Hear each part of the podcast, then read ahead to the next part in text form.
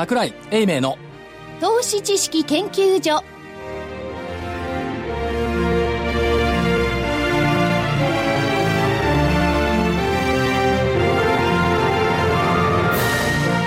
皆さんこんにちは。ここからは投資知識研究所をお送りしてまいります。まずは桜井所長です。ここからは桜井です。よろしくお願いします。お願いしそして福井さんです。福井です。ここからは福井です。よろしくお願いしますここからは正木さんです。まさきです。よろしくお願いします。はいアシスタント内田で進めてまいります。よろしくお願いいたします。ここからはっていうのはさ、リスナーさんがずっと朝から晩まで同じ放送局を聞いているっていう前提だよね。聞いてくださってるんじゃないかと思そうういうんですよ。ことだよね。ここからはっていうのはね。はい。そういう内田さんの切ない思いがこもったここからはっていうことで。聞いてくださいねというはい。意味も込めております。わかりました。はい。さて、はい。いろんなことがありますが。いろんなことありますね。人生いろんなことありますね。いや、人生ね、相場もでしょ。はい。相場もいろんなことがありますが、どんな好材料があっても、どんな好業績であっても、木が熟さなければ株は上がらない。深くない？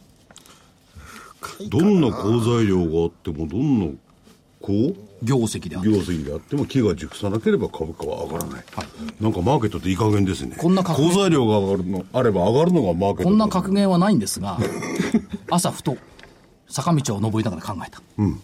やっぱどんなに良くても上がんない。木が熟さなければいけない。要はタイミング。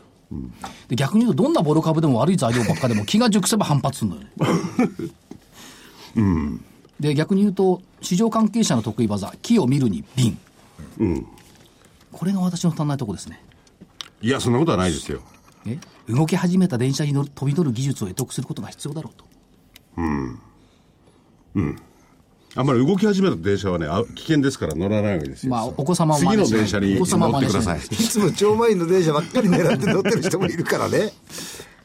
気をつけないと、はい、いやそれで今の話をもっと深めてくださいよ。そう。木を見木を見るに瓶、ね、7月の訪日観光客229万人、過去最高、そう。2000万人いきますねこのままね。2000万人はね、2000 11月に超えます、11月えー中国からは27%増、はい。韓国からは30%全然減ってないじゃん。っていう、でもあれでしょ。中国多くなったけど今回のほらあのパスポート、はい。入国審査を簡略化しようっていう試みにはどうも中国さん同調してくれそうもないじゃないですか。い それでも来てんだもん、や来てはいる3よ割増えてるってすごいっすよ、すごい、これでも使ってるお金はどうなんでしょうね。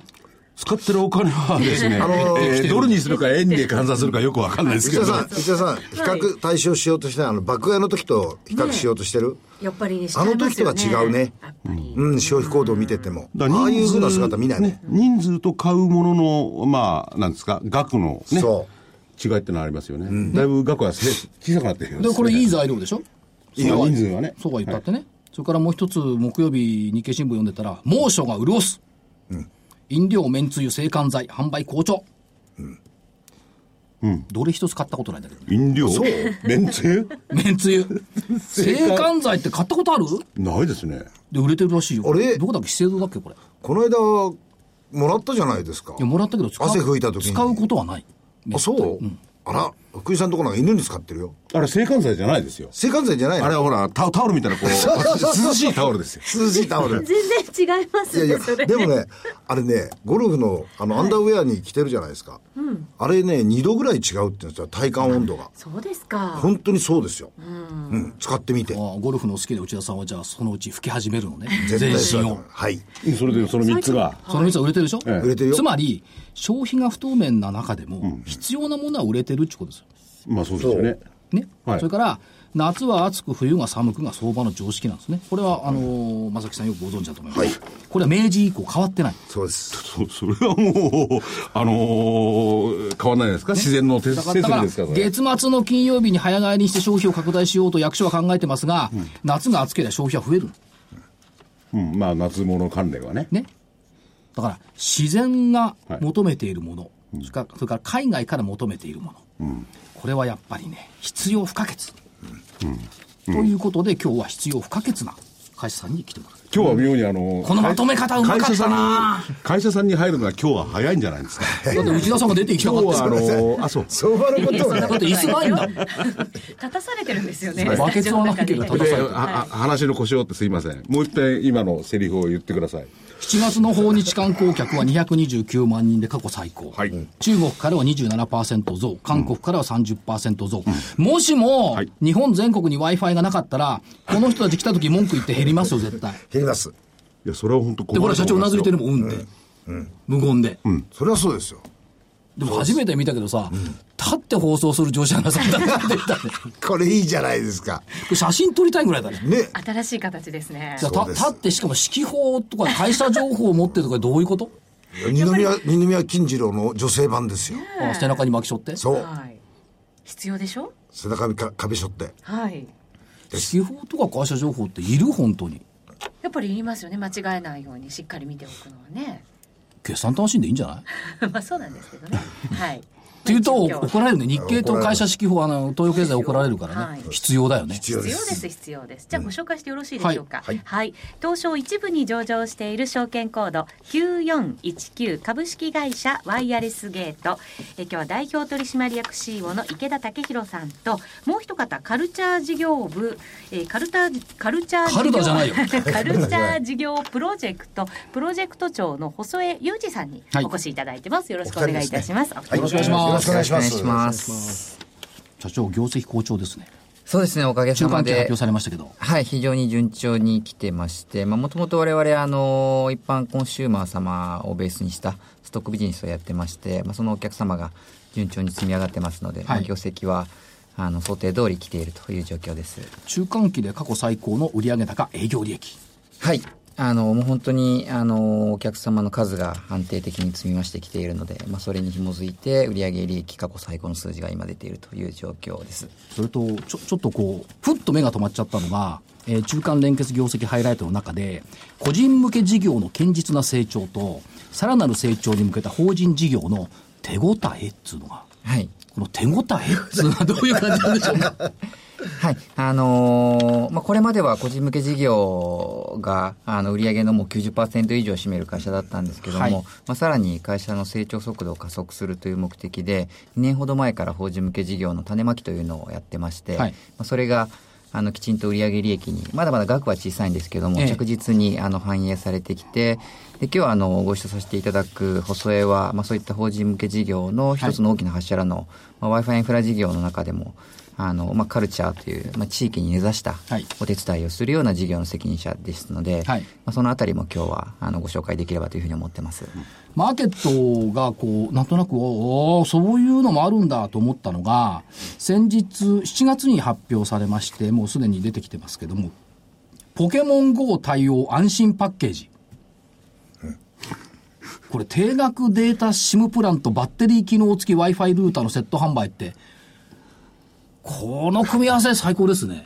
そうですね。あの、まあ、本当にこの辺は、あの、ちょっと神風っぽいところもあるんですけども、はいもともと我々の通信サービスの、あの、前提というのが、あの、料金をなるべく安くして、しかも使い放題のプランで、お客様に安心して使っていただくという商品設計を心がけてまして、はいまあ、そういった使い方がすごく生きる使い方として、まあ、今回ポケモン GO 向けの、あの、具体的に言うと、あの、ポケモン GO をするときに一番問題になるのが、バッテリー、はいスマホのバッテリーと、あと通信容量がやっぱりどうしてもかさんでしまうというところで、まあ、我々今回、あの、バッテリー Wi-Fi という充電機能とモバイルルーター機能を1台2役の、はい。あの機能になった商品を我々の SIM カードと合わせて販売することができまして、まあお客様の問題点をまあ一気に解決できるようなソリューションになってます。これ、バッテリー、これ、急速にフル充電できる？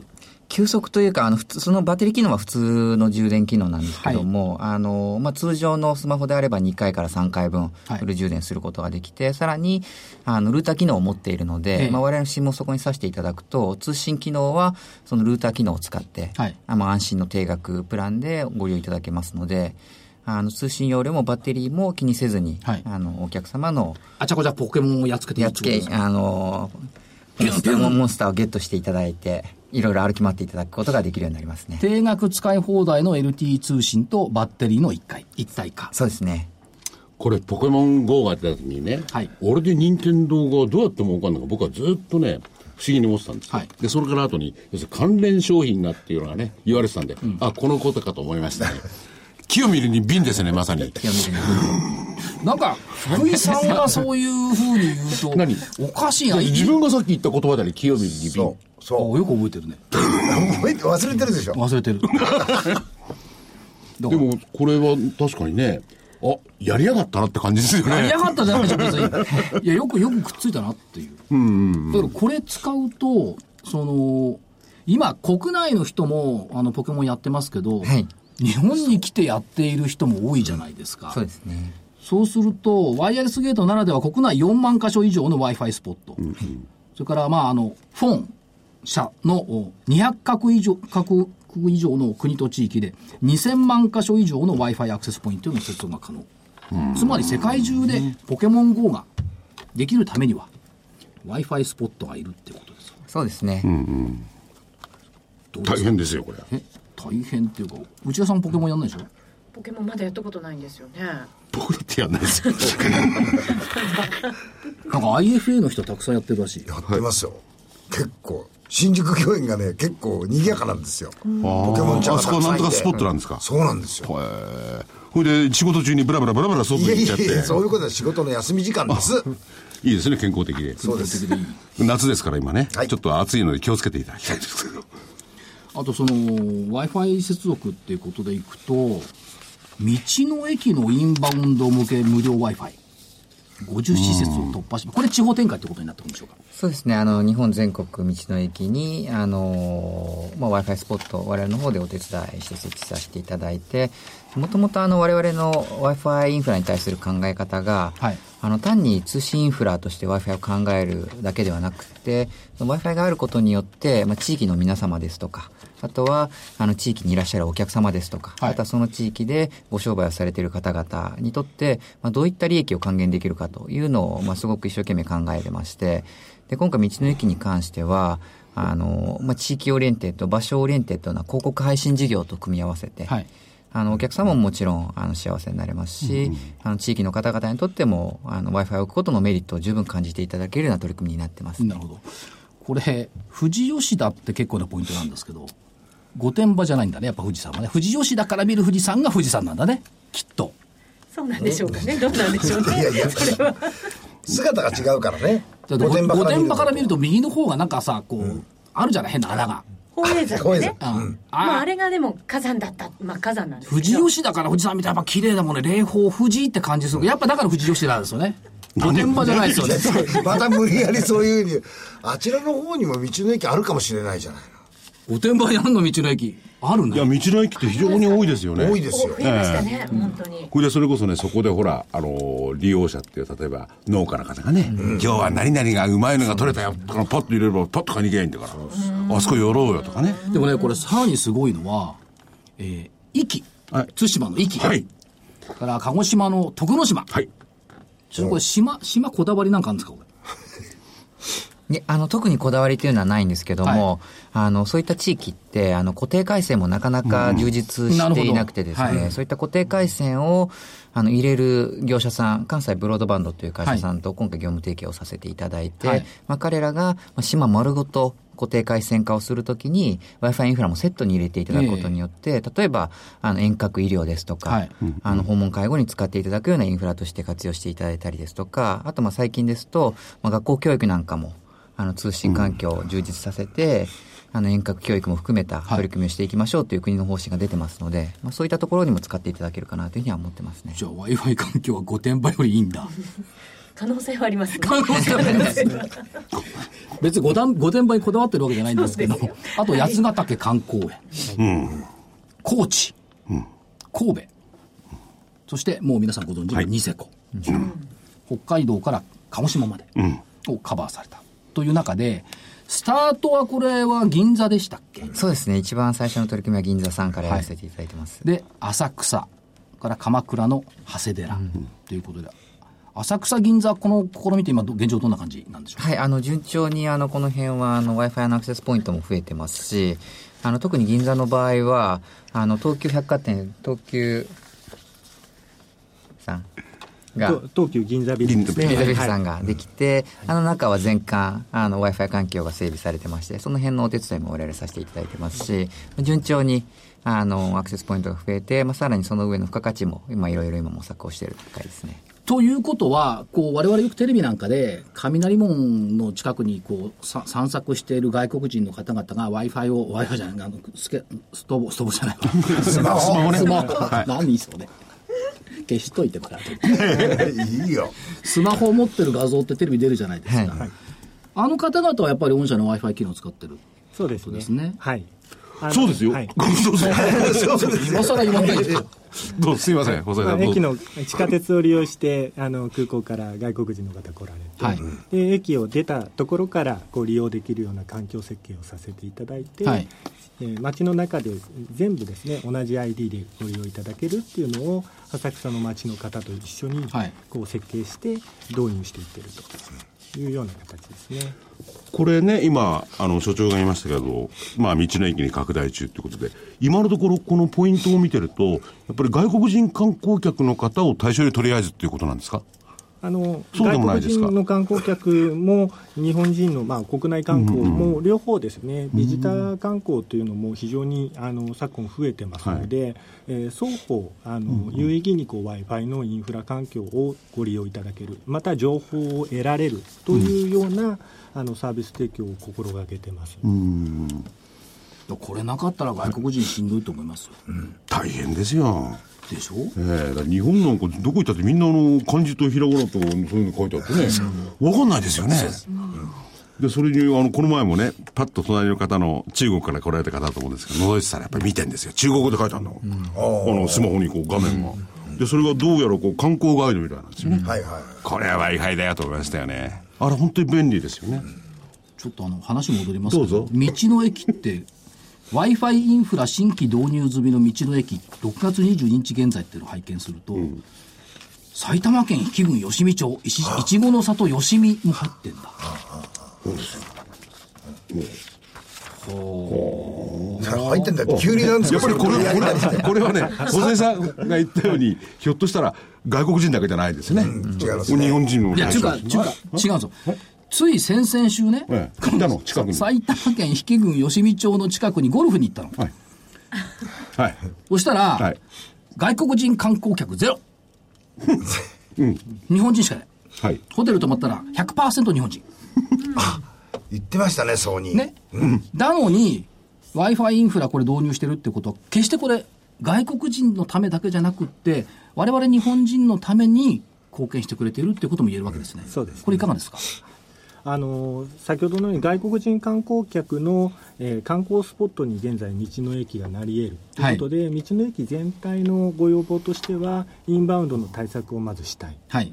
さらには国内の観光客も、えー今国内の観光がまた重要性を増していて、ええ各道の駅で、えーいろんな地域の情報を知りたがってるんですね、はい。でまた特産物を買って帰りたいとか、はい。そういった情報を、えー、w i f i 通信を持って PR したい。要はええ。w i f i を持ってメディア化したい、はい。こういったご要望のもとにあの各施設さんのご要望に合わせて、はい。w i f i インフラをお手伝いしているといといううことは一です。方で地域活性化にも役立っているということですか？ね。はいそうですね。ま。た整えることで外国人観光客も呼び込むことができるっていうふうになりますだって今いないんだもん。そうですねだからこれからはい。呼び込む目玉になる可能性がありますよね。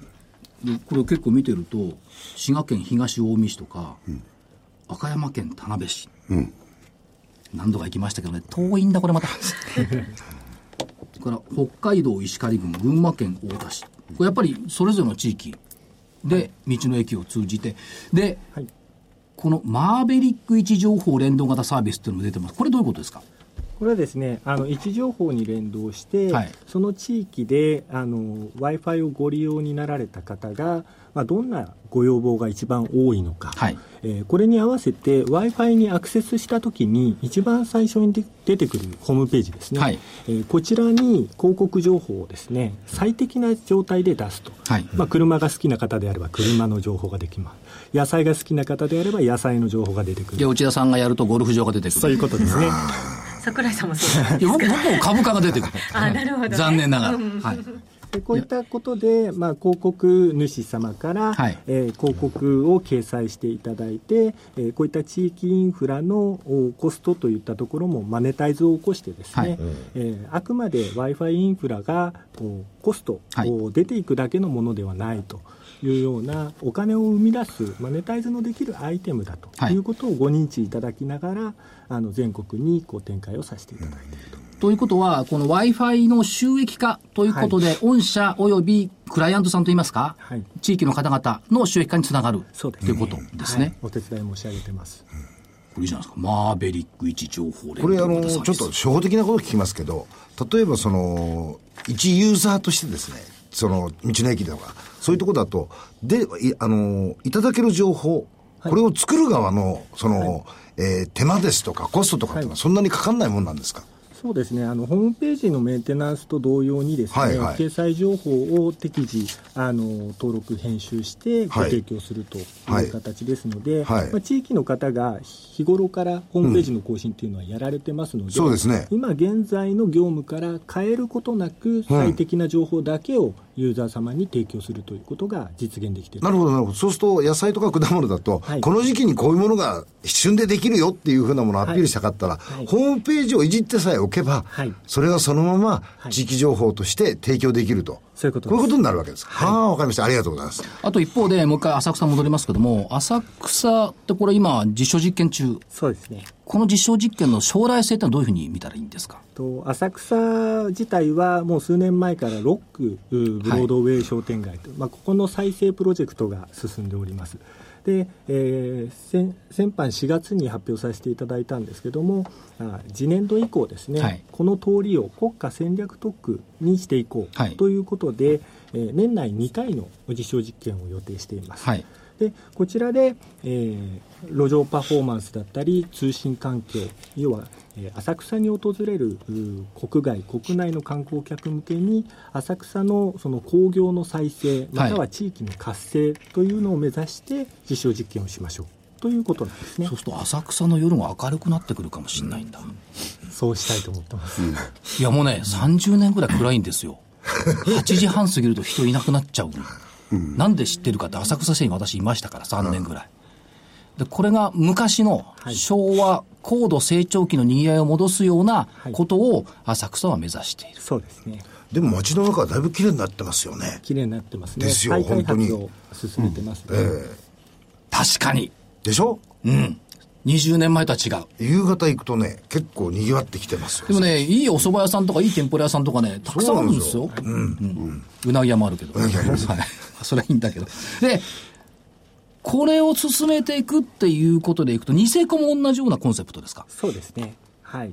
浅草で実施したもの、おまた効果の出たもの、はい。逆にニセコで効果の出たもの、はい。これを地域でこう相互にですね循環し合うことで、えー日本全国でいろんな観光地域で同じような効果が生まれてですね、はい。相乗効果として皆さんがこう潤う通信を通じて潤うという環境をこうこのカルチャー事業の中でご提供していきたいという思いはあります。ニセコで昨年からこう展開されている落とし物追跡タグ。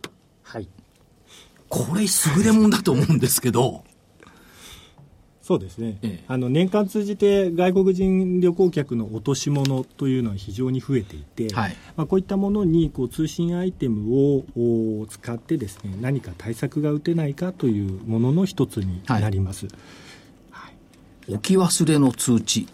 紛失物の場所の特定。内田さん忘れちゃったらどこにいるってこうできるわけですよね。そうですね失物ですか？紛失物が 16番ホールにいたみたいなね。でもニセコでほら雪の中だから、埋まっちゃったりすると見つけにくいっていう。そうですねなかなか。いや実際そうでしょ。ねはい。じゃあその前には、まあ、次の春にでも来ていただいて。じゃあじゃあじゃあじゃあじゃあただね問題はスキーとかそういうものはやっぱり持ち物が多くなるからそうですね。忘れるとかなんとかケースが非常に増えるんですよね。カメラ。あはいみたいなものが雪の中バサッと走っちゃうと分かんなくなって。でもこれ、ね。内田、さんとかで答えてこないでしょ？この w i f i っていうのはうんグローバルなね世界を全部ネットでつなぐなんていうのと違って地域性が高いじゃないですか、これがやっぱり使える本当に要因ですよね。そうですね。あんまり僕なんかでも世界のことを、まあ、マーケットは別にして必要ないですからね。地域のことだけ知ってりゃ十分なんだから必要ないと思うでしょ、でもこれ多分進んでいくと、今、政府も一生懸命言ってますし、まあ民間企業もたくさん言い始めました。IoT、インターネット・オブ・シングス。物と物をインターネットでつなぐって言ったって、電波が通じなきゃどうしようもないわけですよね。そういうとこは物も必要なかったりなんかするんですけどね。いや、そんなことないでしょ。例えば？例えば、えっ、と、山の別荘に住んでいると、ここ電波来てないよと、帰る前にクーラー入れときたいねとかね、お風呂沸かしといてって言った時、電波なかったらどうするの？大体別荘地なんていうのは、もうワイヤレスゲートの Wi-Fi がみんなそろと整ってんだから。御殿場にはないかもしれないけど。いや、でも確かにね、所長が言われるよそういうのありますよね。どこに行っても。いやいやいや、もっと引き慣れで言えばね、い、や、別荘にね、犬と行きました。はい。犬のご飯ない。調理しとかなきゃいかん。っはい。ていうのを、やっぱり IoT じゃないの？電子レンジつけるとかさ。どう思いますか？犬を犬を飼う立場として。あの、いいですか？個人的な意見で。どうぞ。私、あの、私のご飯よりも、犬のご飯の方がうちでは先になっておりますので、いやだからそれを忘れることはないと思うんですけど。犬の機嫌が悪かったらご飯作っとかなきゃいかんでしょ ?IoT いるでしょ？いる。いりますよ。いるよ。でそのために電波つながんなきゃいけないの。この話ちょっとやめましょう。バカバカしいや。それで、戻ってですね、それであのー、細田さんのところでね、カルチャー事業っていうところで、はい。法人向けっていうのが言ってたじゃないですか。はい。それ具体的にどういうことなんですか、一体？えー、とき基本はワイヤレスゲートのです、ね法人事業を分離して、えーさらに地域に密着した形でこう展開をしましょう。ということなんですね。地域の法人ということなんです。はい、なので,、はい。なのでまあ、地域自治体さんをはじめとして、商店街組合さんだったり、PR 活動をされている団体様向けにご提供しますと。でこれまでの w i f i というのは、どうしても w i f i イコールコストと見られがちだったんですね。なので、地域行政の助成金等が出ているケースでは、あの数箇所にこう設置するというのは容易にできたんですけれども、商店街組合さんだったり、プロモーション団体さんが展開する際には、なかなかその、えーベースとなる、まあ、予算がないと。ここにあのカルチャー事業としては、えー地域の方々に今度は企画を持ち寄りますと、マネタイズをこう起こしましょう、通信を使って、このビジネスモデルを地域の方にご提供することによって、そこから収益を生生み出しながら、地域に、えー Wi-Fi を普及していきましょうと、こういうスタンスで、新しく今までのお金をいただいて、あの Wi-Fi を構築するっていうのも当然、取り組みとしてはあるんですけども、地域の方々の課題であったりとか、将来性に密着して、それぞれの地域で本当に必要なものを一緒に企画して、さらに収益も生み出していきましょう、w i f i 環境も使えるようにしましょう、こういうコンセプトでカルチャー事業というのは展開をさせていただいてます。そういうことなんだ。ほら、地に足がついてる要するに、そうだよ。だから、コストセンターからプロフィットセンターに意識を変えるわけだ何その皆さんのこの 酔いしょぶりは何なのこれは？やっと分かったありがとうごよ。ざいます。いつも辛口なの今日甘いじゃん。地域センターだかプロフィットセンターだかよくわかんないんですけど、そういやいやいや地域の人っていうのはまずお金がかかることは誰だってしたくないですよね。そうそうでなおかつ、本当にまず自分たちが金を儲けようとか、地域の人たちがこうまとまるとか、そこで儲けるのが一番手っ取り早いですもんね。そうですね。で、それを固めないでいきなりね、出店費用代と取られてどっか行ってね、嫌だな、俺は。でしょ？でもう一つ、はいそのまあ、法人ということはありますけども、例えばその将来的なものとして電子マネーとか、はい。それから仮想通貨、こういったプラットフォームの活用っていうのはやっぱり視野に入ってるってことですね。そうですね。具体的にはどんな感じになりそうですか、家庭として。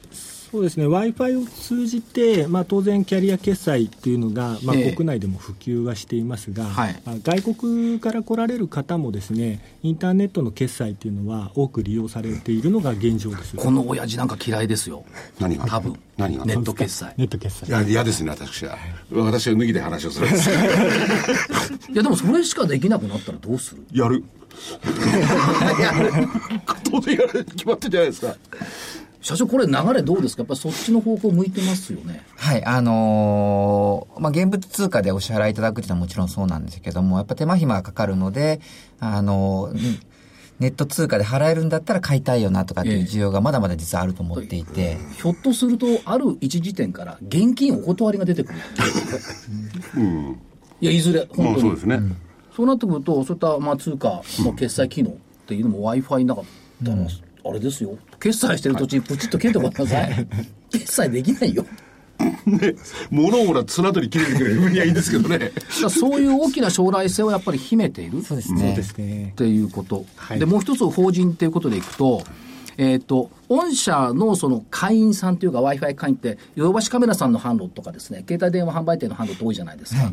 で、それに加えて、最近の販路拡大っていうことでいくと、不動産の賃貸とか、社宅の管理とか、この辺も入ってきてますが、これは新たな展開と見ていいんでしょうか？そうですね。あの、こちらはですね、我々が提供させていただいている Wi-Fi プラス WiMAX サービスはいの販路拡大というところで、この Wi-Fi プラス WiMAX サービスの一番大きな特徴が、あの家の中に固定回線を引かなくても、あの家の中でも、あの外に出た環境でも、あの通信環境をワンストップで、はい。あの、ご提供できるという商品になってますので、あの、非常に今、単身世帯者に対して人気がある商品になってます。で、単身世帯者が、あの、我々のサービスを知っていただく販路として、もちろん家電量販店のヨドバシカメラ様というのは大きな販路ではあるんですけども、あの、家を探しに行く時ですとか、あとは就職をする時とか転職をする時、生活環境が変わる時っていうのは、すごく大きな我々のサービスを知っていただく契機になりますので、まあ、そういった販路を今、あの、積極的に展開していっています。現実問題として、その昔は、その一人暮らしを始めると電話を引くとか、結婚すると電話を引くとかいう習慣がございましたが、今 ないっすよね。みんな090から080から始まってるじゃないですか。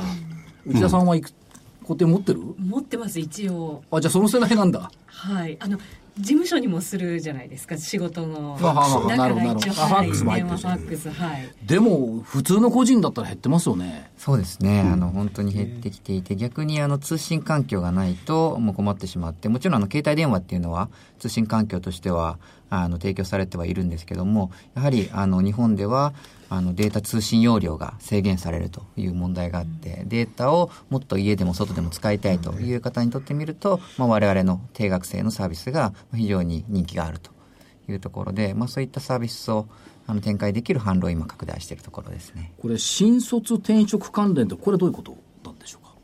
あの、新卒、新卒、就職活動斡旋サイトさんですとか、転職活動斡旋サイトさんですとか、はい。あの、例えば、まあ、一つのアイディアですけども、転職活動にご制約をきちんとうまくいったら、我々の通信サービスが少し割引で提供されますとか、はい。そういった形ができるようになると、あの、お客様、エンドユーザー様にとってもメリットがありますし、まあ、我々のパートナーになり得る、あのそういった転職サイトさんとも、はい転職サイトさんにもメリットが出せますし、はいまあ、そういった取り組みを模索していきたいなというふうには思ってますね。ということは、そのやっぱりあの w i f i の会員さんの増加に向けての法人活動も拡大していると。そうですね。あの、まあ、非常にあの、我々のようなデータヘビーユーザー向けの通信サービスというのの事情が高まってきてますので、あの、販路を広げて、かなりマスが取れるような状況になってきたなというふうには思ってますね。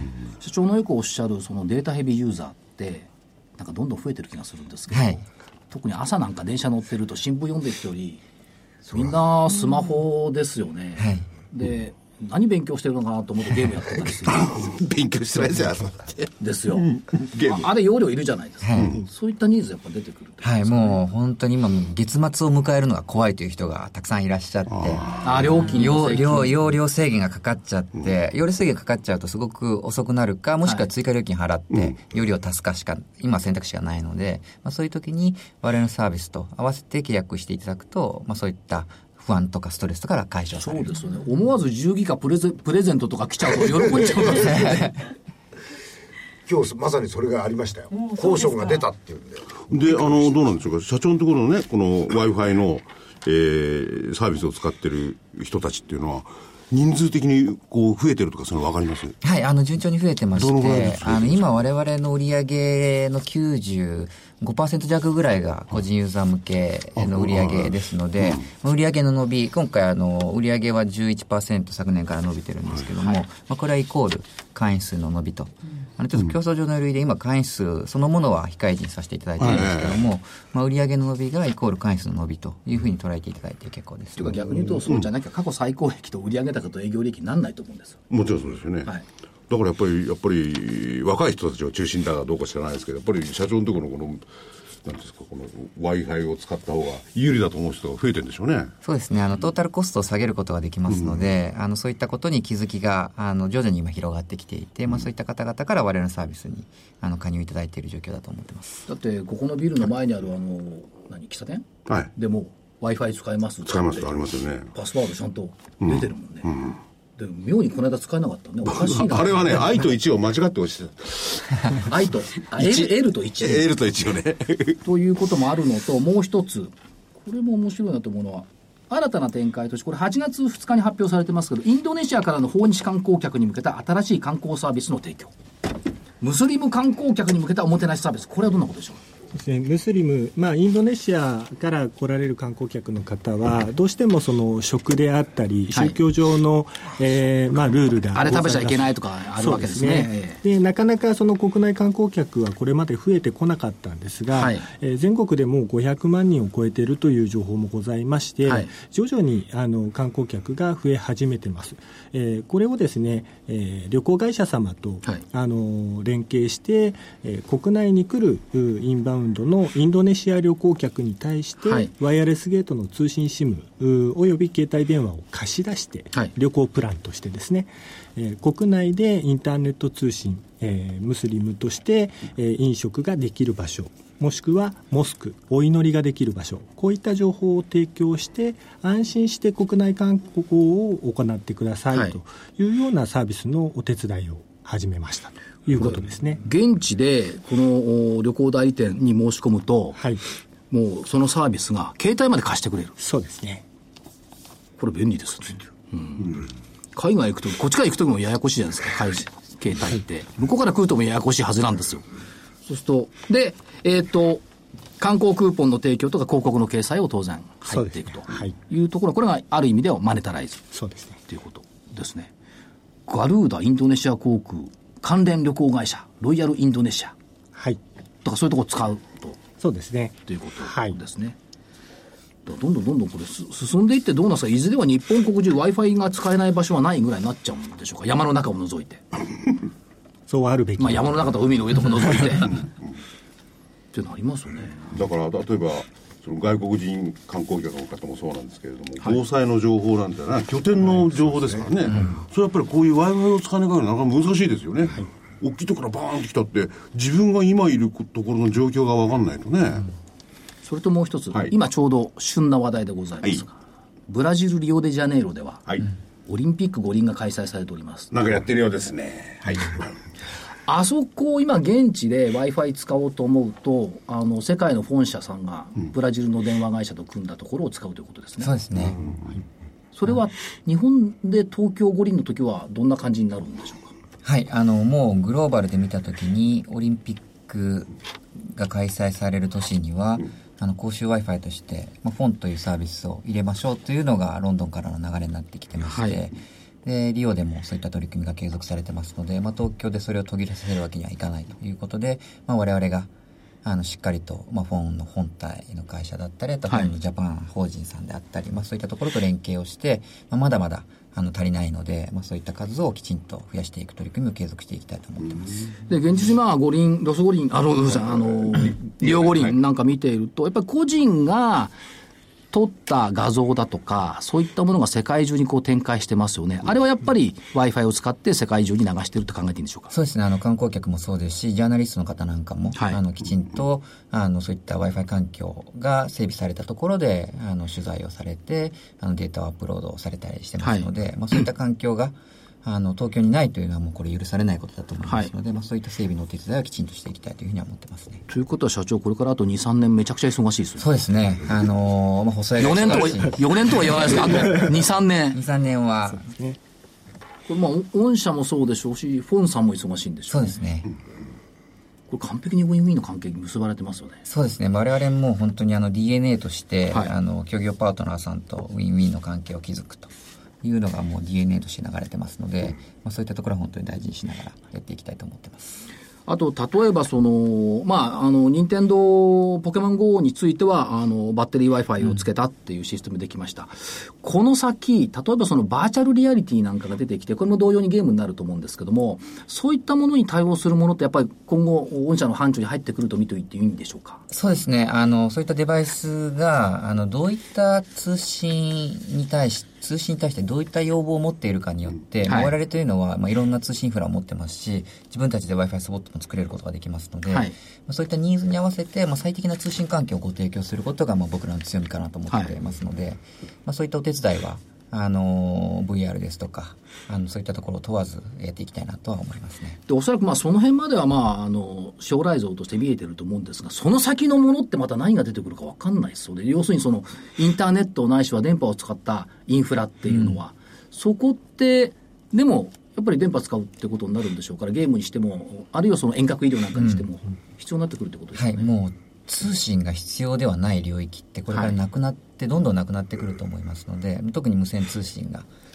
なので、まあ、我々のように無線通信を、まあ、ワンストップで提供できる会社というのは、まあ、すごくこれからも事業領域が広がってきて、まあ、今回あのカルチャー事業事業という形で、はい。あの一部独立採算制のあの組織を作ったんですけども、まあ、そういった組織がはい。社内の中にもどんどんできてきて、あのまあ、そういったところで活躍できる人材というのは引き続きあの募集をしていきたいなというふうには思ってます。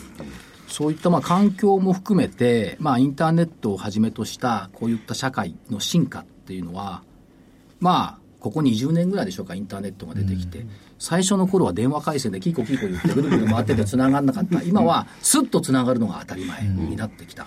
このスピードアップってまだまだ進むんでしょうか？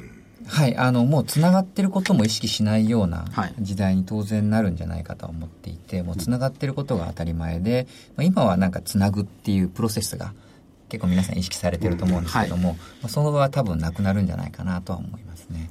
で例えばその人工知能とかにしたって、つながってることによって、常にリアルで変化できるっていう社会になるんでしょうね。まあ、自動車の自動運転も含めて。そうですよね。大変ですよ、これから。このスピード感は。ドッグイヤーズどころじゃないです僕よ。も自分を失わないように生きていきたいと思います。でもね、ワイヤレスケースさんの場合は別に自分を失う、失わないじゃなくて、いろんな地域も含めた生活をサポートしてくれるわけですもんね。そうですね。うん。大事なことだよな、やっぱり地域逆にまあそういった ICT があの、まあ、通信インフラを含めて ICT が普及することによって、はいまあ、人間があの本来あのやるべきことにより回帰できる、まあ、そのお手伝いをしていきたいというのが我々としてはありますね。つまり、はい時間が空いてくる。その時間を使って本来やるべきことをやる。何しよう。喫茶店でお茶飲んでるばかりじゃないんだよ。でもそれ大事ですよね。そうですね、まあ、そこで何をするかというデータを各地域で w i f i を通じてビッグデータ化して、あ人が時間が空いた時にどんな傾向を取るんだとか、こういった情報をデータとしてまた価値を生み出せるということも目指していきたいなと考えています、そうなってくると、もともとその人類ってね、衣食住にかまけて、他やることなかった。ところが、空いた時間を使って文明文化ができてきた。今後さらにそれが進化する、その一助に御社になってくるって考えていいんですか？となりたいですね。だから解放してくれんだよ、我々を。たまにあの、すいません。ネットのないところにも行きたいんですけど。追いかけられないように。うん。まあそれを使い方の問題ですけどね。ネットのないとこ行ってごらんなさい。不安よ。実際不安今冗いや、談実際どう思いますか？ネット繋がんなかったら不安よ。まずいなと思いますよね。いや、多分仕事にならないですよ。生きていけないと思う。いや、生きてはいけると思うけど。こういう中、こういう中にいちゃうと。いや、生きてはいけるけど、そうかね不安だと思うよ。まあそういう仕事に使うとかそういうことだけじゃないですからね。生活を考えてもね。うん、まあ確かにそうですね。だって、家族の安否どうなのか分かんないじゃん。うん。昔、ハガキで知らしてたけど、はい今すぐ分かるじゃない、メールやなんかわかりますよね。なんかの時はね。うんだそういった意味ではやっぱり社会の進歩っていうのはすごいなって思いますですね、社長将来展望っていうのは投資家さんに語っていただけるとありがたいんですがはい、もう、あの、まあ、今もお話ありました通り、あの、我々の企業理念というのが、ワイヤレスブロードバンドサービスを通じて創造性あふれる社会に貢献するというところですので、まあ、通信インフラというのは本当に道具でしか過ぎないと思っていて、まあ、そのインフラが整備されることによって、よりこう、いろんな方々にとって、あの付加価値のある付加価値を生み出せるような時間を作るお手伝いをしていきたいと、まあ、その切り口というのはいろいろあると思いますので、まあ、いろんな事業を通じて、まあ、そういった企業理念の実現に向けてあの努力をしていきたいというふうに思ってます。それでね、その今は社長の退職。カルチャー事業部としてはどうなんですか？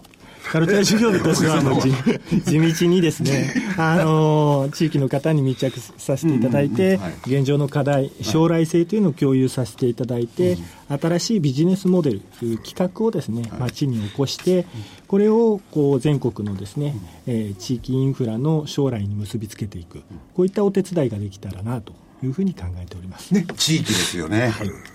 面を埋めていく作業っていうのがやっぱりどんどん、まあ、点とかそういうのも全てね、そこから始まってね、大事なことですよね。そういった意味ではあの一言で言うとアレンジャーっていう立場でいくということですけど、まあしかしまあ業績見ても2桁増収ですし配当成功を見ても38%そうですよね。ROE 見たら27%前期でね、伸びてるとかいい会社ですよね。と思いますよ。はい。これからもますますご活躍をお祈りしてます。頑張ります。ありがとうございます。ありがとうございます。お願いします。